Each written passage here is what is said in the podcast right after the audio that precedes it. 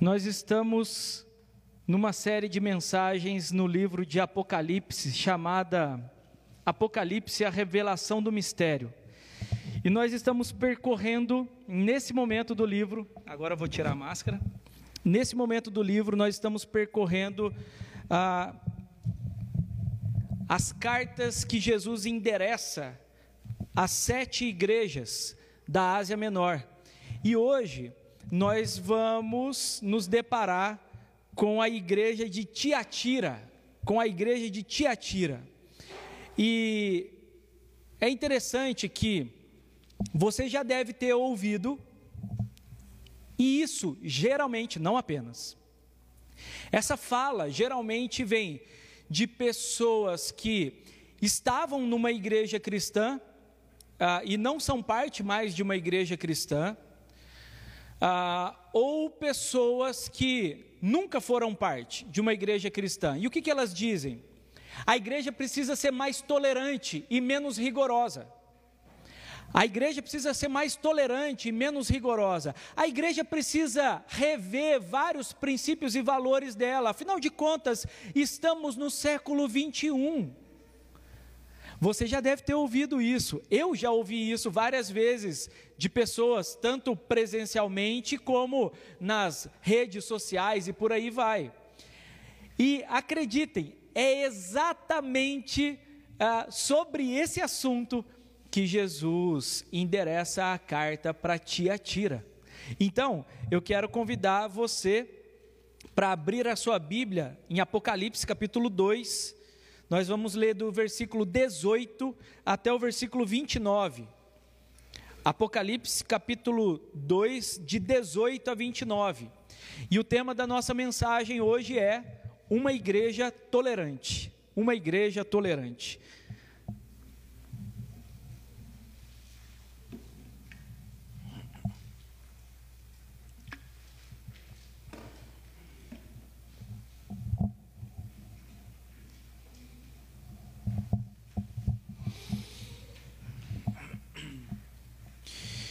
Apocalipse capítulo dois, de dezoito a vinte e nove, assim diz a palavra de Deus: ao anjo da igreja em Tiatira escreva, estas são as palavras do Filho de Deus, cujos olhos são como chama de fogo e os pés como bronze reluzente, conheço as suas obras, o seu amor, a sua fé, o seu serviço e a sua perseverança.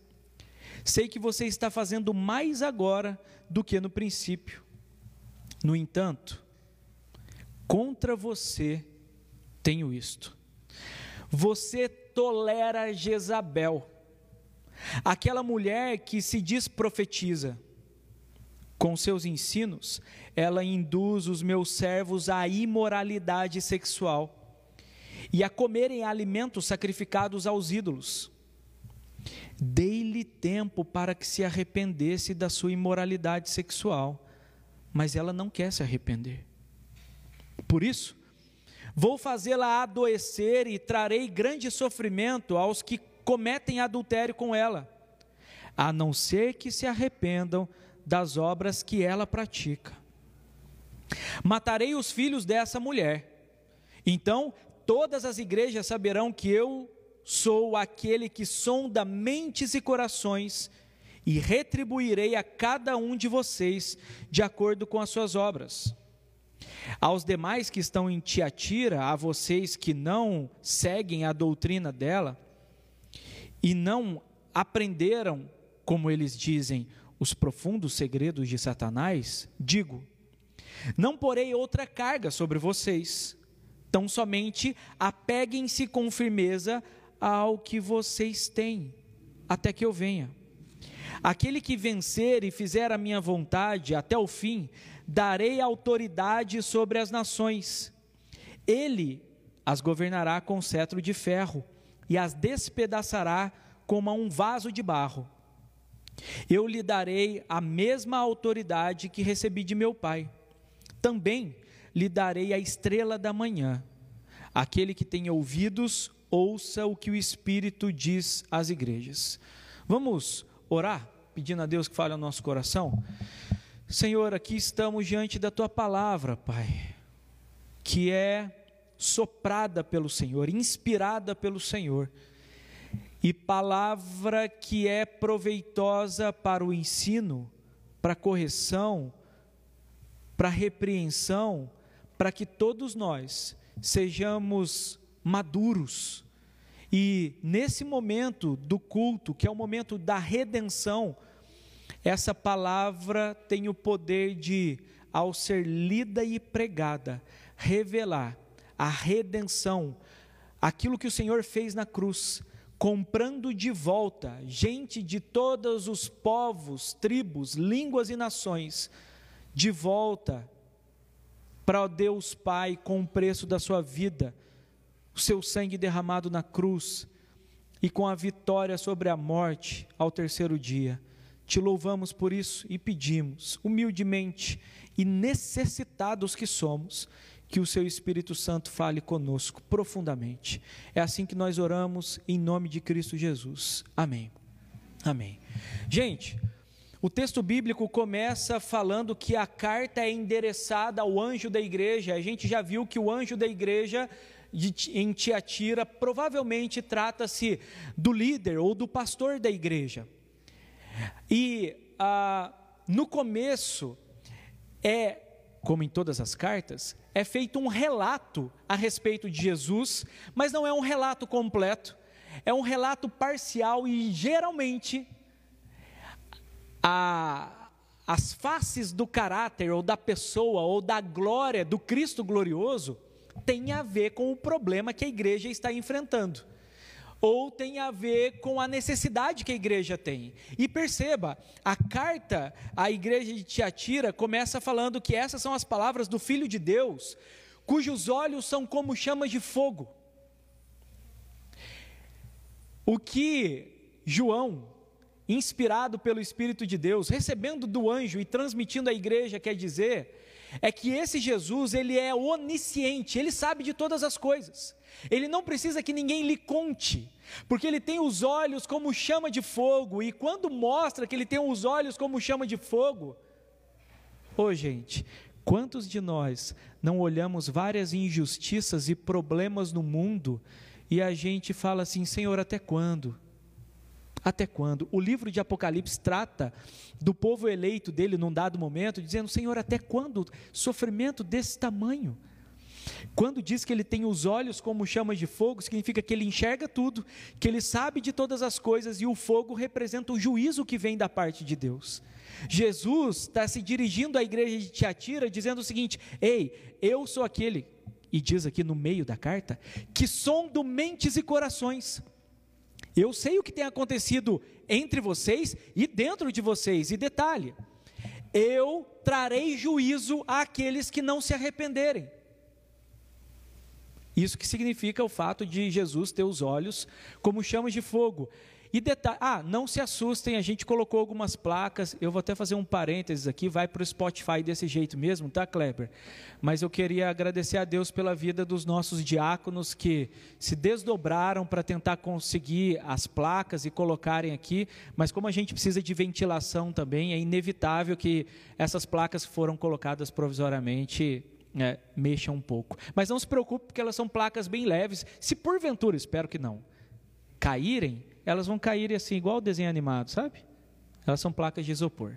Ok, voltando, fala que Jesus tem os pés como um bronze reluzente, e aí quando eu estava lendo e fazendo a lição de casa para pregar em Apocalipse, eu lembrei que a linguagem apocalíptica é muito forte em Daniel, por exemplo, também em Ezequiel, em vários outros escritos é, judaicos, é, hebreus da antiguidade. E aí, em Daniel capítulo dois, é dito sobre uma visão que o rei Nabucodonosor tem, e depois Daniel explica para ele o que é. E numa dessas visões havia uma estátua muito grande, cujos pés eram como barro misturado com prata. No final da visão, uma pedra vem e quebra aqueles pés de barro e prata a ponto de ficar só pó. Mas se vem uma pedra em pés como bronze reluzente, ela não vai quebrar. É por isso que diz que Jesus tem os pés como bronze reluzente, um material forte e rígido. Sabe por quê? Porque a estabilidade que as nações acham que têm, por se assimilarem, por exemplo, ao Império Romano, a estabilidade e a firmeza que as nações acham que têm, por terem uma cultura é, cheia de ídolos, por terem um mundo cheio de ídolos, por terem poder aquisitivo, por terem dinheiro, a firmeza que as nações acham que têm, são como barro, mas os pés de Jesus são pés de bronze reluzente. Por isso, a estabilidade que toda a humanidade procura no dinheiro, no caso aqui, na imoralidade sexual, nos ídolos, elas não podem ser encontradas lá, elas só podem ser encontradas em Cristo. É por isso que ele se apresenta assim, como aquele que tem os pés como bronze reluzente. Ei, a estabilidade emocional de vida integral que eu e você procuramos, não está em nenhum outro que não Cristo. No final, quem permanece é Ele. A gente precisa é dele. A firmeza que a gente procura está nele. E aqui, Solange, Beto e Luana, eu vou compartilhar aquele negócio que Deus falou ao meu coração. Eu não, não contei nem para Amanda, eu acho, ou contei, acho que eu contei. Numa das madrugadas eu acordei para cuidar, para dar um mamá para a Bela. Às vezes ela pega o mamá e volta a dormir, às vezes nem precisa do mamá, só dá uma, uma sacudida nela, ela volta a dormir, né? Mas teve uma noite que pelo menos duas lágrimas, um de cada olho, escorreram dos meus olhos. Quando eu peguei a Bela e me assentei na cadeira de balanço que a gente ganhou da Mari, do Dani e do Joaquim, obrigado Mari, Dani e Joaquim. E aí eu me assentei na cadeira de balanço e comecei a, a balançar a Bela, e ela estava com o olho fechado e de repente ela regalou o olho, mas quando ela olhou para mim, ela voltou a dormir. Sabe por quê? Ela falou assim, é o meu pai que está me segurando.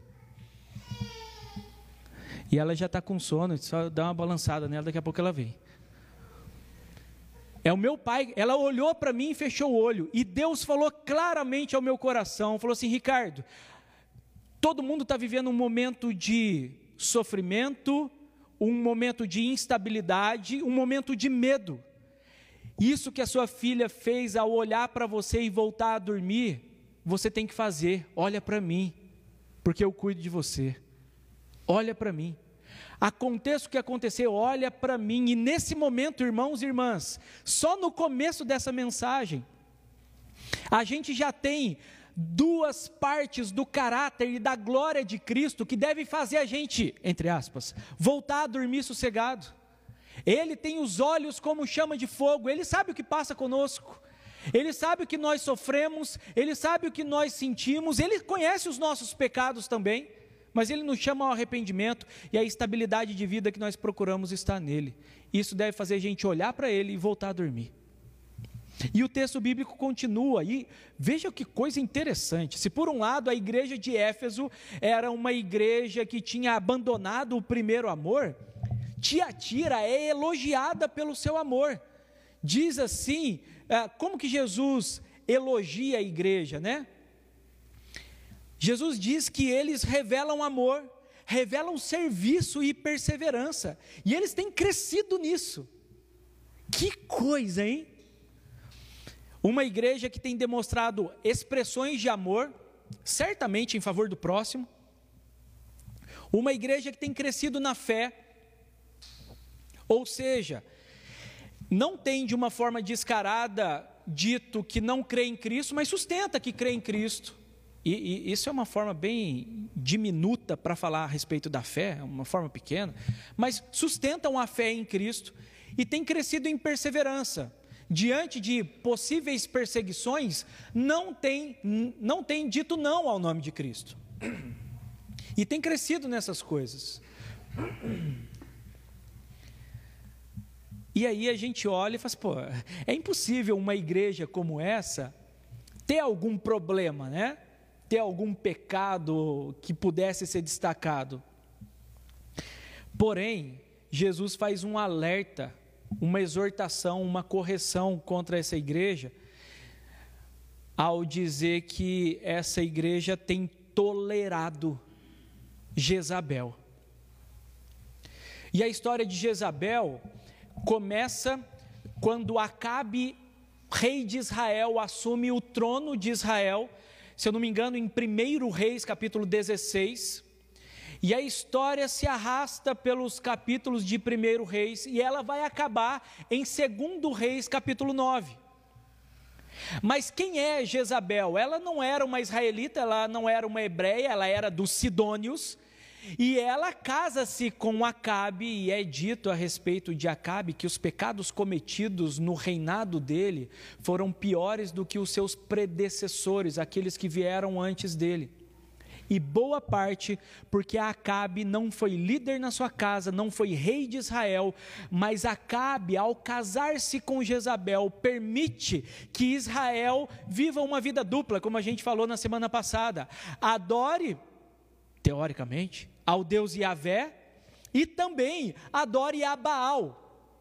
E os cultos a Baal eram regados de imoralidade sexual. Um parênteses. Deus já considera a imoralidade sexual o fato de ah, o povo dele, que casou-se com ele, que pertence a ele, se relacionar com outros ídolos, porque eles são a noiva dele. E a noiva dele não deve se relacionar com outro homem ou com outro Deus. Então, a igreja de Tiatira deu o púlpito para uma mulher, deu aqui a, a bancada para uma mulher, ensiná-los. E perceba, uma das coisas que Jezabel ensinava era que ela conhecia as profundezas de Satanás, e que por conhecer as profundezas de Satanás, é, muito é dito, por exemplo, no comentário do reverendo Hernandes Dias Lopes, ele fala que uma das coisas que Jezabel ensinava é que para você ter um perdão mesmo de Deus, você, você precisa experimentar a potencialidade completa do pecado. Você precisa experimentar o pecado até o talo, como diz.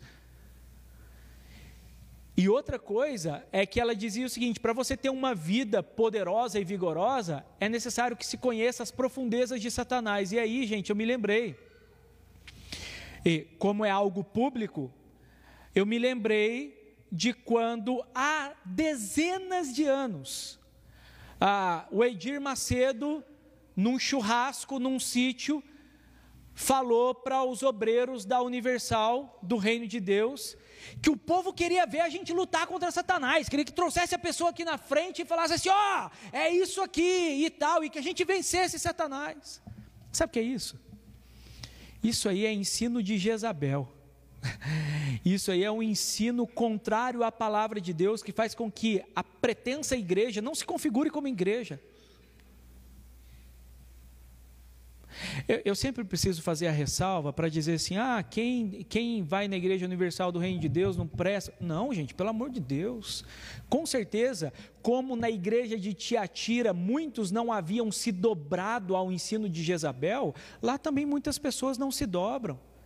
E estão sendo enganadas por um ensino errado. E detalhe, na igreja, eu já ouvi falar também de uma igreja presbiteriana, na verdade, eu ouvi o próprio pastor da igreja dizer que, não, é, o povo não quer saber de estudo bíblico, o povo quer saber de culto de libertação.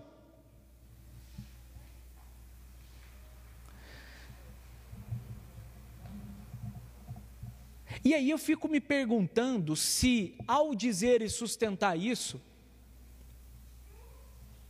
não estão cometendo o mesmo erro da igreja de Tiatira de assimilar e ouvir os ensinos de Jezabel, em vez de, como diz Jesus, apegar-se àquilo que você já tem. O que, que significa apegar-se àquilo que você já tem? Significa apegar-se ao evangelho puro e simples. o evangelho puro e simples, a palavra de Deus. Mas irmãos, como, irmãs, como foi na época de Elias, no reinado de Acabe e de Jezabel, Deus é maravilhoso. Por que que Deus é maravilhoso? Porque num primeiro momento Elias diz assim, ó, oh, só sobrei eu, só sobrei eu, mas aí é dito, não, ainda tem outros que não se dobraram diante de Baal. Mas, irmãos e irmãs, a igreja de Jesus não é chamada a ser uma igreja tolerante com o pecado. Muitos por aí têm dito assim, ei, essas igrejas... Detalhe, sabe o que aconteceu na P C A, Presbyterian Church of America, nos Estados Unidos, a igreja presbiteriana, uma linha da igreja presbiteriana mais ortodoxa? Eles tiveram que votar para que ah, não fossem aceitos que ministros é, que tinham, é, eu não, talvez eu, a, a terminologia, mas eles queriam validar que ministros que tivessem alguma expressão de homossexualidade pudessem tornar-se ministros. Pessoas pudessem, se a pessoa falasse, ó, eu sou homossexual, é, mas eu é, vou ser celibatário, é, mas eu continuo ah, achando, eu, eu vou ter que explicar isso direito. A pessoa não quer chamar pecado de pecado. É, eu, eu, eu não tenho, entendo o que eu vou dizer? Eu não tenho desejo sexual por pessoas do mesmo sexo, logo eu não luto contra o pecado da homossexualidade. Mas eu sou heterossexual, sou casado com a Amanda, uma mulher, e eu luto com desejos da heterossexualidade. O meu desejo tem que ser para minha esposa aqui, ó, tem uma aliança com ela. Mas eu sou homem e eu luto com desejos heterossexuais. Sabe por que eu estou dizendo isso? Porque se por um lado a igreja não é tolerante com o pecado, a igreja chama pecado de pecado, a igreja não despreza, não menospreza e não joga fora quem entende o que é pecado e deseja perdão de Deus, transformação. A igreja não pode jogar fora, a igreja não pode ter um discurso é, raivoso como o do Silas Malafaia, por exemplo, não pode ter. A igreja chama pecado de pecado. Sabe por que que eu chamo é, a, a prática homossexual de pecado? Porque a minha prática heterossexual ilícita, que não é para Amanda, é pecado, porque a Bíblia diz que é. Fiz esse parênteses para trazer uma realidade que a gente vive hoje. E muitas igrejas são de, ah, se vocês não forem tolerantes com isso e não chamar mais isso de pecado, a igreja vai acabar, viu? Olha lá, a igreja lá, a igreja lá está crescendo, sabe por quê? Porque eles não ficam fazendo, falando que é pecado isso aí que você está falando que é pecado. Então, gente, nós precisamos de Jesus. E é interessante que Jesus fala assim, que ele deu a oportunidade para Jezabel. Certamente Jezabel é um nome alusivo, é um nome que faz referência para Jezabel do Antigo Testamento, mas era uma outra mulher que estava na igreja tomando o púlpito e ensinando, nas palavras do Hernandes Dias Lopes, ensinando que as pessoas poderiam participar de outros cultos pagãos e no domingo sustentarem que são cristãs. Ô gente, toma cuidado, sabe por quê? Porque eu disse e repito, ser idólatra e cultuar a deuses que não são Deus verdadeiro, não significa simplesmente você se ajoelhar diante de uma imagem, mas significa você idolatrar o dinheiro, significa você idolatrar o seu emprego, os seus sonhos, significa você idolatrar a sua família, ou seja, colocar acima de Deus em importância e em valor, qualquer coisa que não seja o próprio Deus. Cuidado, isso é um pecado. Mas, quando a gente olha para o texto bíblico, a gente vê que, ao contrário da tolerância de Tiatira, o que Jesus chama a igreja de Tiatira a ser e fazer é, primeiro, ser uma igreja que tem a santidade ao Senhor como fundamento do amor, da fé e da perseverança. Não adianta uma igreja sustentar que tem amor e sustentar obras de amor, dizer que tem fé em Jesus Cristo, Não, quando a pessoa fala assim, ó, oh, você tem que se dobrar diante disso ou daquilo, eu falo, não, eu sou de Jesus. Não adianta a igreja ter isso, se a igreja não tem como fundamento des, desse amor, dessa fé e dessa perseverança, santidade ao Senhor. O que, que eu quero dizer com santidade? Não estou falando nem de caráter perfeito no primeiro momento. Eu estou falando que o fundamento deve ser a nossa separação para Cristo. Eu pertenço a Cristo e eu vou aprender o que é amor, fé e perseverança com Ele. Porque Jezabel estava promovendo um sincretismo, uma mistura, uma assimilação da cultura. E o que Jesus está falando, Ele está dizendo assim, Tiatira, eu chamo vocês para serem uma igreja minha, santificada a mim, separada a mim. Vocês não vão coletar na cultura e no mundo aquilo que é ou que deve ser. Vocês não precisam procurar as profundezas de Satanás. Se apeguem àquilo que vocês já têm. Primeiro, então, num primeiro momento, uma igreja verdadeiramente cristã, não uma igreja, não uma igreja tolerante como a cultura espera, é uma igreja que tem a santidade ao Senhor como fundamento da fé, do amor e da perseverança. Depois, uma igreja autenticamente cristã é uma igreja que caminha em arrependimento. Diante do pecado dessa Jezabel na igreja de Tiatira, Deus tem toda a autoridade.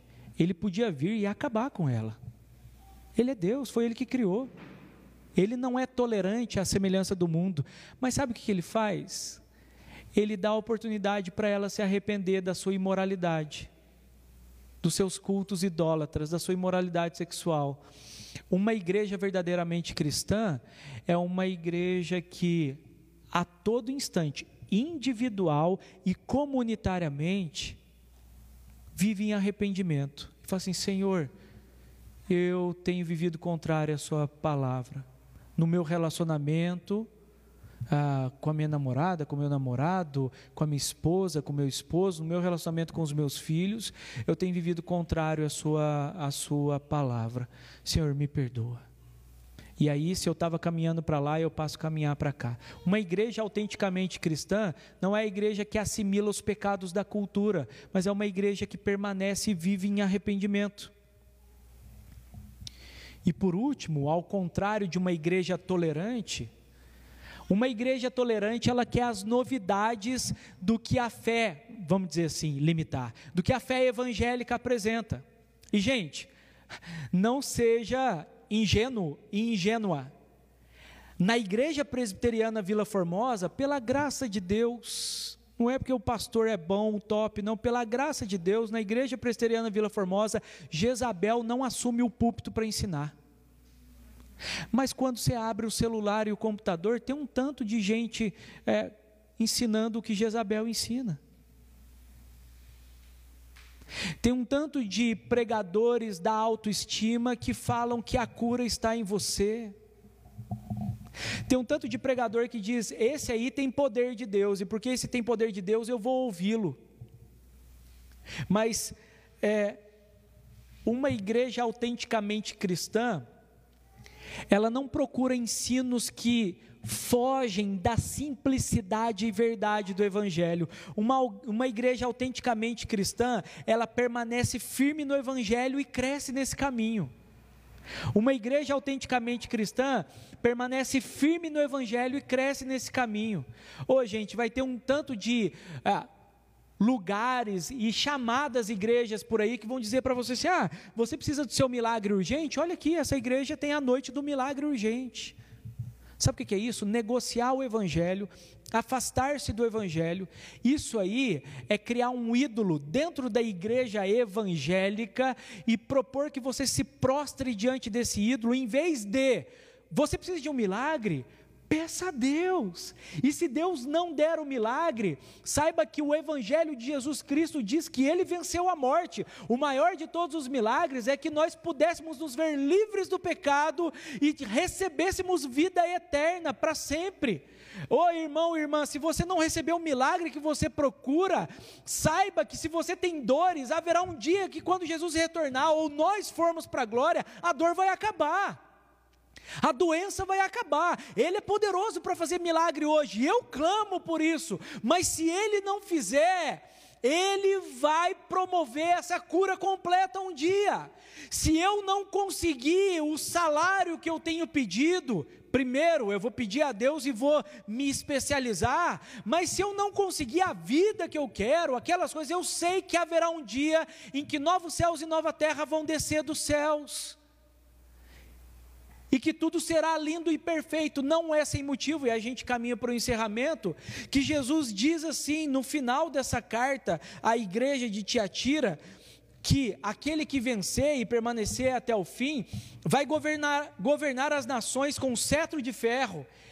Quem governa as nações com cetro de ferro é o próprio Jesus, ele tem completa autoridade sobre as nações. Então, irmãos e irmãs, se num começo Jesus se apresenta como aquele que tem os pés como bronze reluzente, que não pode ser abalado, no final da carta para Tiatira, ele fala que ele tem autoridade sobre todas as nações. Em outras palavras, o que ele quer dizer é, ei, o que te seduz nas nações não passa de barro. O que te seduz nas nações é passageiro. Aquele que permanecer comigo até o fim vai governar as nações, assim como eu recebi o governo do meu Pai.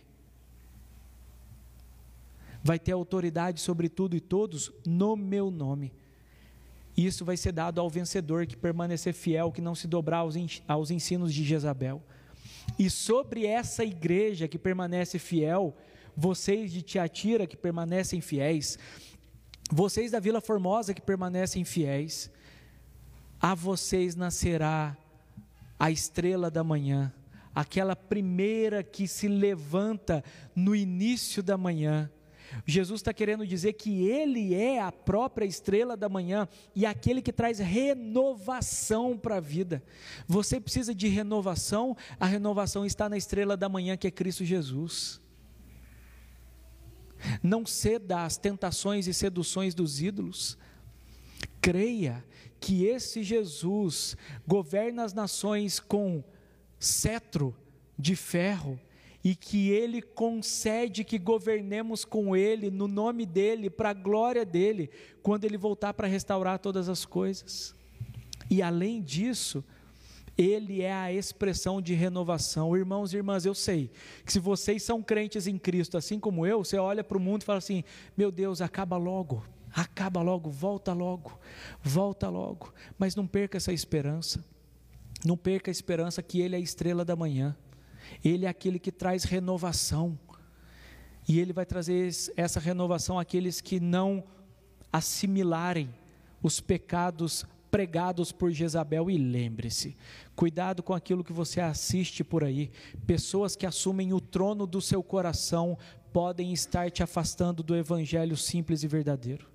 Pessoas que assumem o púlpito do seu coração podem estarem te afastando do evangelho simples e verdadeiro. Mas lembre-se, Jesus nos chama ao arrependimento. Ele não derrama aquilo que nós merecemos de pronto, Ele nos chama ao arrependimento. E eu quero convidar vocês, enquanto o Tiago vem à frente, para vocês terem um momento de resposta a esse sermão, a essa mensagem, com uma oração. Faça aí no seu lugar uma oração, e eu já convido o Tiago para vir à frente, para a gente se posicionar aqui, e a Amanda com a Bela também.